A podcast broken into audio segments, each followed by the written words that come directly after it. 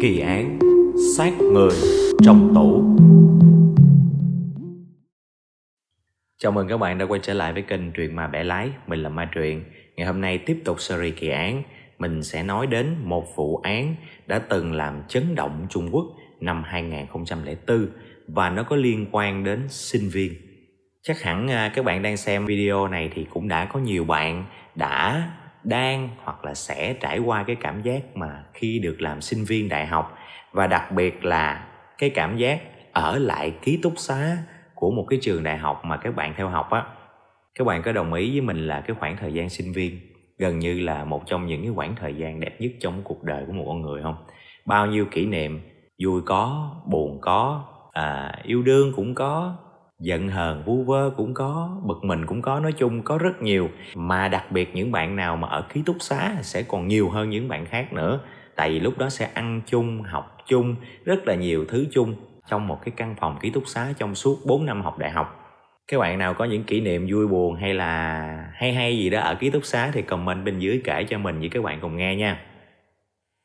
Tuy nhiên cái khoảng thời gian sinh viên nó đáng yêu là vậy, nó đẹp là như vậy nhưng đối với sinh viên trường Đại học Vân Nam của thành phố Côn Minh, Trung Quốc vào năm 2004 thì nó lại là một kỷ niệm kinh hoàng, ghê sợ mà có lẽ không bao giờ những người sinh viên năm đó có thể quên được. Câu chuyện nó bắt đầu xảy ra vào ngày 23 tháng 2 năm 2004, trường Đại học Vân Nam. Đây là sau khi một cái kỳ nghỉ đông Trung Quốc nó có nghỉ hè rồi nó còn có nghỉ đông nữa các bạn.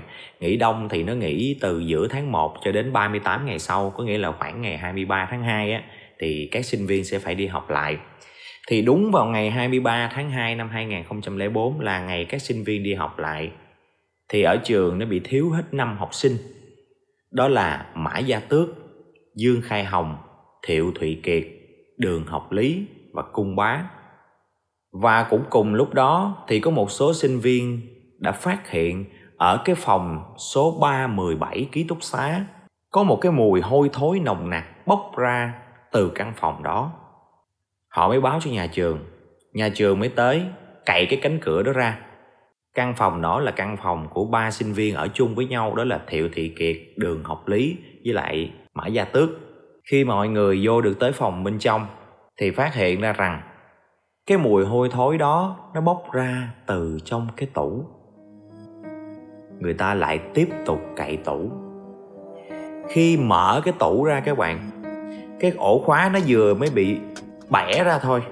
Người ta phá khóa ra một cái thôi là cái cửa nó bị mở ra. Do ở bên trong nó có những cái gì đó nó bị đổ ập xuống, làm cho cánh cửa bị mở ra. Và những thứ đổ ập xuống là xác người bốn cái xác người các bạn.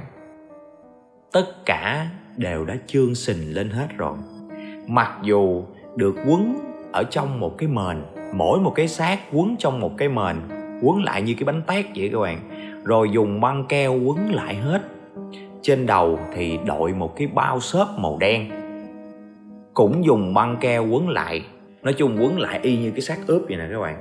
Nhét vô trong tủ làm cho các xác nó bị trương sình lên hết nó phành lên hết. Rồi tất cả các xác chết đó thì đều có những cái vết thương giống nhau ở vùng đầu hết. Là toàn là bị bể sọ não không các bạn.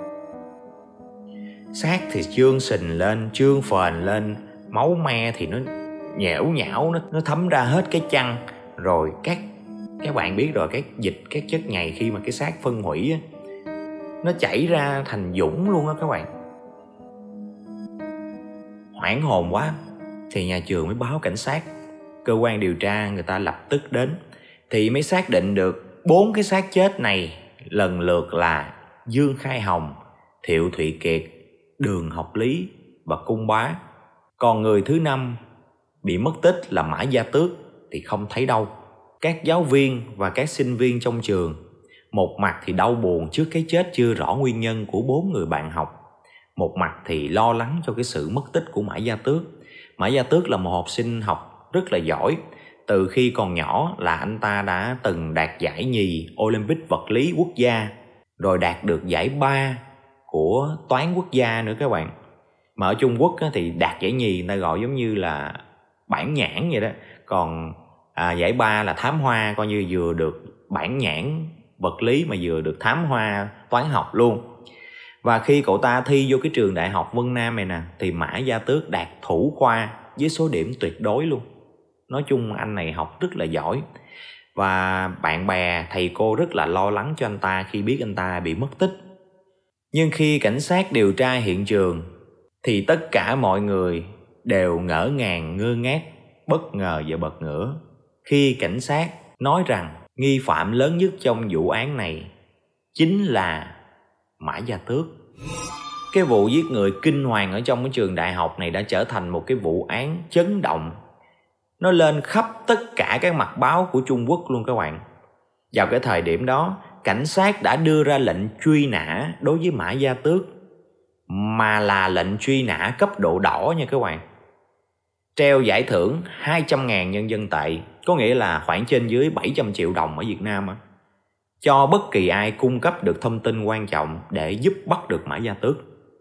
Lệnh truy nã dán khắp nơi luôn các bạn, lên báo, dán đầy ngoài đường trên các cột điện luôn.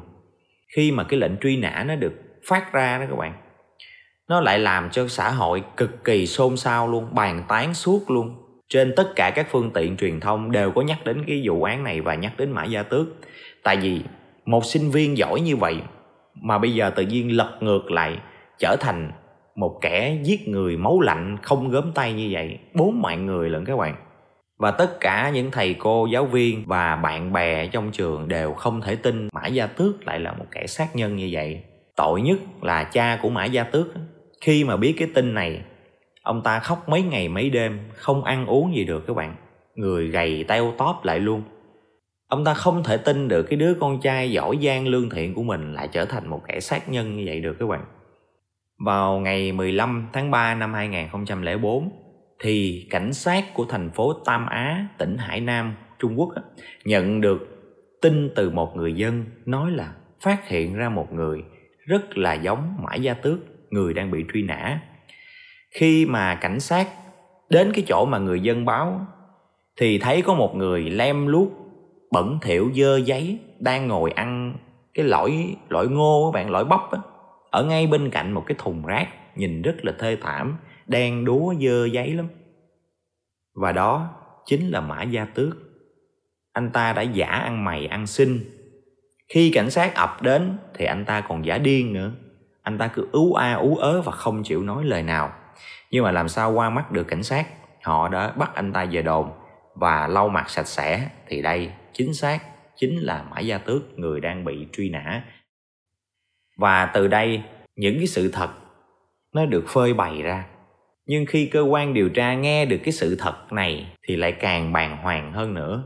Bởi một cái lý do, cái động cơ để mà mã gia tước giết bốn người bạn học của mình, nó là một cái lý do trời ơi đất hỡi các bạn.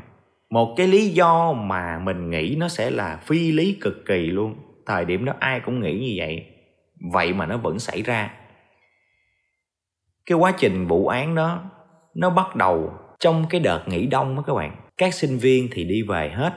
Nhưng mà do mãi gia tước thì làm thêm cho nên không có về quê ở lại ký túc xá luôn. Còn thiệu thụy kiệt với lại đường học lý thì đã về quê rồi nhưng mà lên sớm.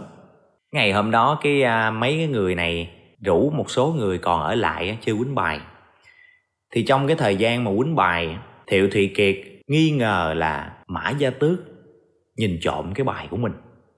Lúc quýnh bài kỵ bị nhìn trộm lắm các bạn. Cho nên anh ta mới chửi, anh ta nói với mã gia tước là, trời ơi, chơi quýnh bài này thôi mà mày cũng ăn gian được. Cái tính mày nó bẩn quá. Thảo nào không có ai chơi với mày. Ngay cả sinh nhật của thằng cung bá đó, nó cũng không mời mày nữa. Là đúng là có lý do cái câu này thì nghe thì nó cũng bình thường thôi, nó cũng hơi bực. Nếu mà người bình thường nghe cũng hơi bực. Nhưng mà riêng đối với mã gia tước thì nó lại trở thành một cái sự sỉ nhục cực kỳ to lớn luôn các bạn. Còn tại sao như vậy? Lát nữa mình sẽ đi sâu vào phân tích và mình nói tiếp cái diễn tiến vụ án. Và từ đó, mã gia tước đã lên một cái kế hoạch giết người. Khi cảnh sát hỏi anh ta lúc hỏi cung là sao không dùng dao hay là vũ khí gì khác cho nó tiện, mà phải dùng búa, nó nặng nề như vậy? Thì anh ta nói là anh ta lên mạng và nghiên cứu, thì thấy rằng dùng dao đâm có khả năng người ta sẽ không chết và có thể la hét và có thể chạy thoát được. Nhưng nếu dùng búa, chỉ cần đập trúng đầu thôi là ngay cả la lên nạn nhân cũng la không được nữa. Cho nên anh ta đã quyết định dùng búa và anh ta đã đi ra chợ mua một cây búa. Mà cây cây búa nó cán nó dài quá các bạn. Anh ta còn yêu cầu mấy người bán cưa bớt cái phần cán búa cho nó ngắn lại để tiện cầm các bạn. Sau đó anh ta cũng tìm kiếm trên mạng, móc nối với một cái nơi làm giấy tờ giả để làm cho mình một cái chứng minh nhân dân giả. Thì dường như đây nó không phải là một cái hành động bực tức nhất thời nữa rồi mà anh ta đã có sự chuẩn bị cho sự giết người cũng như là tẩu thoát. Bởi vì nếu mà bực tức lúc đó, thì có thể là lúc đó có thể bực quá, nghĩ đến chuyện phải đi giết nó. Nhưng mà cái này đã mấy ngày sau rồi, và mấy ngày đó anh ta vẫn nuôi cái ý định là giết những cái đứa bạn của mình để trả thù. Và lên cái kế hoạch tỉ mỉ giết người và tẩu thoát như thế nào khi mã gia tước mua cây búa đó về thì giấu ở một góc khuất ở trong nhà vệ sinh, ở trong cái căn phòng 317 đó luôn. Và nạn nhân đầu tiên là đường học lý. Đường học lý thì thật ra chả có thù hằn gì, cũng chả có nói năng bậy bạ gì liên quan tới mã gia tước hết. Nhưng mà mã gia tước nghĩ ra, nếu đường học lý mà còn ở đây không giết tên này thì không giết được thiệu thị kiệt. Tên này sẽ làm vướng tay vướng chân, cho nên đã giết đường học lý trước khi đường học lý vào trong cái căn phòng đó, trong lúc anh ta không để ý, thì mã gia tước từ đằng sau đã cầm cái búa bổ thật mạnh lên đầu của đường học lý. Lập tức cái đầu, một nhát một của bạn là tét ra liền. Coi như nứt sọ não, máu phun ra ồng ọc liền, không bao giờ cứu được. Sau đó anh ta mới quấn đường học lý vô cái mền, rồi quấn băng keo lại, rồi chùm cái bao ly lông màu đen. Anh ta bỏ vô cái tủ sau đó anh ta mới dùng cái khăn các bạn, lau cái vết máu. Sau đó cứ mỗi lần anh ta lau xong anh ta dắt vô cái toilet, rồi anh ta xả nước, rồi anh ta lại đi ra lau sạch máu luôn các bạn. Rồi đến ngày 14 tháng 2 là ngày lễ tình nhân luôn. Thì Thiệu Thụy Kiệt đi nhậu ở đâu đó và về nhà rất là trễ. Khi vừa vào phòng thì lúc Thiệu Thị Kiệt đi vô nhà tắm để rửa chân các bạn, chuẩn bị đi ngủ người Trung Quốc người ta có thói quen rửa chân tay trước khi đi ngủ. Cái đó rất là quan trọng với người ta. Thì khi lúc mà ra rửa chân thì quay cái lưng ra ngoài hướng nhà tắm đúng không? Thì cũng từ góc độ đó mã gia tước bổ thẳng một búa vô đầu anh ta. Y như đường học lý không có la được tiếng nào hết. Rồi sau đó anh ta cũng quấn quấn hắn lại. Thiệu thụy kiệt là cái người mà chửi uh, mã gia tước lúc quýnh bài á quấn vô mền luôn rồi xong chùm cái bao ni lông lên lên đầu, quấn băng keo lại nguyên cái người như cái xác ướp vậy bỏ thẳng vô trong tủ lại, để kế bên cái xác của đường học lý. Rồi đến trưa, ngày 15 tháng 2 lúc này là mã gia tước đang dọn dẹp để xóa dấu vết. Các bạn biết rồi, cái dấu máu đâu có phải dễ mà chùi như là bình thường được đâu. Chà tới chà lui, không biết nó sạch chưa nữa. Thì có một người bạn tên là dương khai hồng đến chơi. Dương khai hồng là ở phòng khác tới cái phòng này chơi. Tự nhiên bao nhiêu phòng không chơi, tới ngay cái phòng này chơi. Thì lúc này mã gia tước sợ bị lộ, cho nên lại tiếp tục dùng búa và đập chết dư khai hồng luôn. Rồi cũng y vậy quấn vô cái mền. Sau đó quấn băng keo, chùm cái bao xốp màu đen lên đầu, nhét vô tủ. Và nạn nhân cuối cùng của mã gia tước là cung bá. Cung bá là cái người tổ chức sinh nhật mà không có mời. Không biết vì lý do gì. Có mời thiệu thị kiệt nhưng mà không có mời mã gia tước thì lúc này mã gia tước mới đi qua phòng cung bá, nói là bên này đang quýnh bài, mà thiếu tay rủ cung bá qua chơi. Thì cung bá cũng ok, buồn mà, đi qua quýnh bài. Chưa kịp quýnh bài là bị nó quýnh chết luôn rồi các bạn. Vừa bước vô phòng đi được có mấy bước, nhìn không thấy ai, là ăn một búa vô đầu rồi. Và cũng y như ba nạn nhân trước, mã gia tước quấn lại và nhét vào trong tủ. Trong tủ đó là bốn cái xác chết là như vậy rồi đến ngày 17 tháng 2 thì mã gia tước mới đi ra ngân hàng và rút tiền mặt. Rồi cầm cái theo cái chứng minh nhân dân giả và bắt xe ra ga tàu và đi đến Quảng Châu. Sau đó hắn mới đi đến cái thành phố Tà Má. Như vậy là trong vòng chưa tới 4 ngày mà hắn đã giết bốn mạng người rồi các bạn. Và từ ngày 13 hắn giết đường lý học xong là hắn sẽ ngủ một đêm trong cái phòng đó với cái xác chết đó rồi ngày hôm sau, hắn giết thiệu thị kiệt. Coi như đêm đó hắn ngủ với hai cái xác chết trong một căn phòng. Rồi tới ngày hôm sau nữa, hắn mới giết hai người nữa. Và tới ngày 17 hắn mới rời đi. Ngày 15 là đã giết xong hai người rồi. Coi như hắn có thêm hơn một ngày để ở chung cái căn phòng với bốn cái xác chết mà chính hắn giết. Cảnh sát hỏi là tại sao phải, người ta chết rồi tại sao phải chùm cái bao ly lông màu đen lên đầu? Thì mã gia tước mới nói là mã gia tước không có ngủ được trong những cái đêm đó. Cứ thấy cảm giác như ánh mắt của những cái người đó đang nhìn mình vậy đó. Cho nên phải chùm cái bao đen lại để những cái xác chết nó không thấy mã gia tước, để mã gia tước nằm ngủ trong đó. Ớn ghê thiệt các bạn. Rõ ràng là trong cái tâm lý của mã gia tước nó cũng có một cái vấn đề gì nghiêm trọng, đúng không các bạn? Mà chẳng qua là không ai phát hiện ra thôi. Mới làm như vậy được, mới có những cái hành động như sự kiện vừa rồi được vậy thì đó là vấn đề gì? Thật ra mã gia tước các bạn, mặc dù là một học sinh giỏi, rất giỏi, rất thông minh, nhưng lại là một người tự ti các bạn. Mã gia tước có một cái hoàn cảnh gia đình rất là khó khăn. Gia đình ở nông thôn rất là nghèo, cha mẹ thì làm thuê làm mướn. Ở trong nhà chỉ có một món đồ giá trị duy nhất là một cái tivi màu cũ nát thôi các bạn không biết từ lúc nào mà từ nhỏ anh ta đã mặc cảm với cái sự nghèo khó của mình. Tự nhiên anh thấy, anh ta thấy cái sự nghèo khó nó giống như là một cái sự xấu hổ, một cái sự nhục nhã các bạn. Cho nên từ nhỏ đã ít bạn lắm. Và không bao giờ có chuyện mà mời bạn tới nhà chơi bởi vì nghĩ nhà mình quá nghèo nàn. Bố mẹ anh ta và ông nội sống với anh ta chung một nhà, nhưng mà gia cảnh khó khăn, hai người này phải đi làm thuê làm mướn suốt không có thời gian để mà có thể quan tâm được đến mã gia tước, đặc biệt là cái giai đoạn mà anh ta dạy thì. Cái lúc đó là anh ta đã thể hiện ra là mình là người học rất giỏi rồi, cho nên bố mẹ lại càng an tâm hơn nữa. Cũng không thấy nó có vấn đề gì, nó đang học rất là giỏi mà. Cho nên lo mà kiếm tiền, chủ yếu là kiếm được tiền để cho nó đi học. Rồi đến khi lớn lên, đậu đại học thì rời cái làng quê, bước lên một cái thành phố thì lại nhìn bạn bè, đâu đâu cũng thấy nó khá hơn mình, đứa nào nó cũng giàu hơn mình nữa. Thì cái mặt cảm tự ti của anh ta nó lại càng lớn hơn nữa. Rồi riết nó tạo thành một cái bức tường thành. Nó bao bọc anh ta lại, anh ta không có giao du với nhiều bạn bè, không muốn cho mọi người biết gia đình mình nó nghèo khó. Cho nên là anh ta cứ giống như sống trong một cái bức tường nội tâm của anh ta gọn lõn vậy thôi. Thì mọi người nhìn thấy cái chàng mã gia tước này là một sinh viên giỏi nhưng mà nó có cái gì đó cổ quái. Người ta không có tiếp xúc được, người ta không có nói chuyện được với anh ta nhiều. Đó, kiểu vậy.